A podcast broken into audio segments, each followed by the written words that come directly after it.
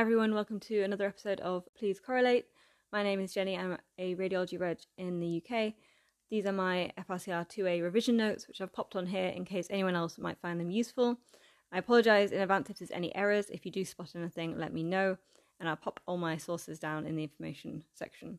So, this episode is causes of upper airway obstruction. We'll start with acute to begin with, and in acute upper airway obstruction, on chest x ray, you'd see small or normal lung volumes with distension proximally to the obstruction. So we'll just go back condition by condition. So starting with croup, otherwise called laryngotracheobronchitis. This is a condition seen usually in children aged six months to three years, and it's usually seen in parainfluenza infections. Here you'd see narrowing of the glottis and subglottic airway, and you'd see ballooning of the hypopharynx and lateral views. The sort of classic sign for croup is steepling of the upper airway on the frontal views. Moving on to acute epiglottitis. So here you get a swollen and shortened epiglottis, and the classic sign here is the thumbprint sign on lateral x ray. Other components can also be swollen, and you can see distension of the hypopharynx and piriform sinuses. Moving on to retropharyngeal abscess, you can see these most often in children less than two years of age. And here on the lateral x ray, you'd see enlargement of the prevertebral soft tissues, you can also see a gas or fluid level in the abscess cavity. And on CT or MRI, you'd see rim enhancement post post contrast. If there is edema, which you most often get in the laryngeal region, this could be secondary to allergic reactions or anaphylaxis, also inhalation of noxious gases or trauma. And then, of course, you can get foreign bodies in the upper airway, although these tend to be bronchial really rather than upper airway. Next condition is choanal atresia, so this is congenital occlusion of the choanae in the postnasal cavity, and it's the most common congenital nasal abnormality. It's bilateral in 33% of cases, and if it is unilateral, then the right side is affected more often than the left. The majority of cases are bony, and you get either get complete or incomplete forms. If it is bilateral and complete, then the presentation is of severe respiratory distress at birth. If it's incomplete, then the infant can have difficulty feeding. The diagnosis is made by being unable to pass an NG tube or by nasopharyngoscopy or by CT. It's associated with Charge syndrome.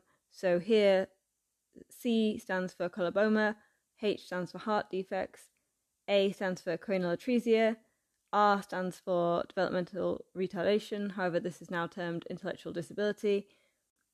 G stands for GU abnormalities, and E is for ear abnormalities. Next condition is piriform aperture stenosis, which is a bony overgrowth of the medial nasal process of the maxilla. Next condition is retropharyngeal hemorrhage. Typically, these are obviously caused by trauma, neck surgery, or bleeding disorders. And here you see on the lateral x ray widening of the retropharyngeal soft. So now we'll move on to chronic upper airway obstruction causes. So, starting with nasal pathologies, so you can get nasal rhabdomyosarcomas. You can get, as I mentioned before, choanal atresia, in the incomplete form. You can get nasal angiofibromas. These are often seen in teenage males, and the symptoms they present with are of nasal obstruction and epistaxis. These lesions are very vascular. On x ray, you'd see anterior bowing of the posterior wall of the maxillary antrum with a deviated nasal septum, and a nasopharyngeal soft tissue mass and bony erosion would be seen on CT or MRI. It typically originates at the sphenopalatine foramen. Next condition you can get antrochoanal polyps.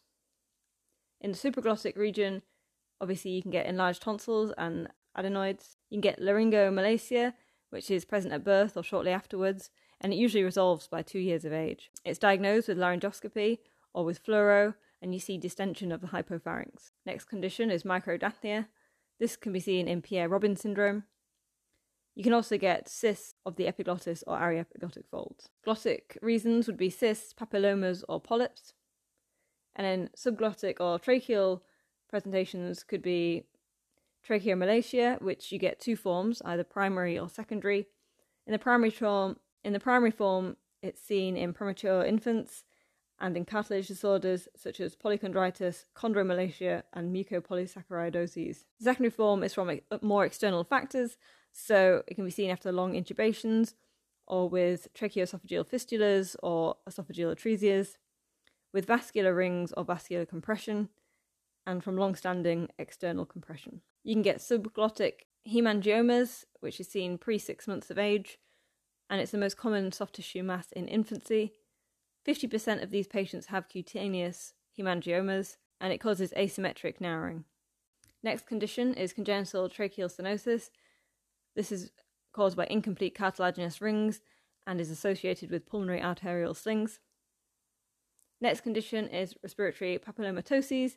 These can occur anywhere along the tract from the nose to the lungs, and these are irregular soft tissue masses which may cavitate around the glottis or the trachea. Okay, so that's everything for this little module, a bit quicker than the last one.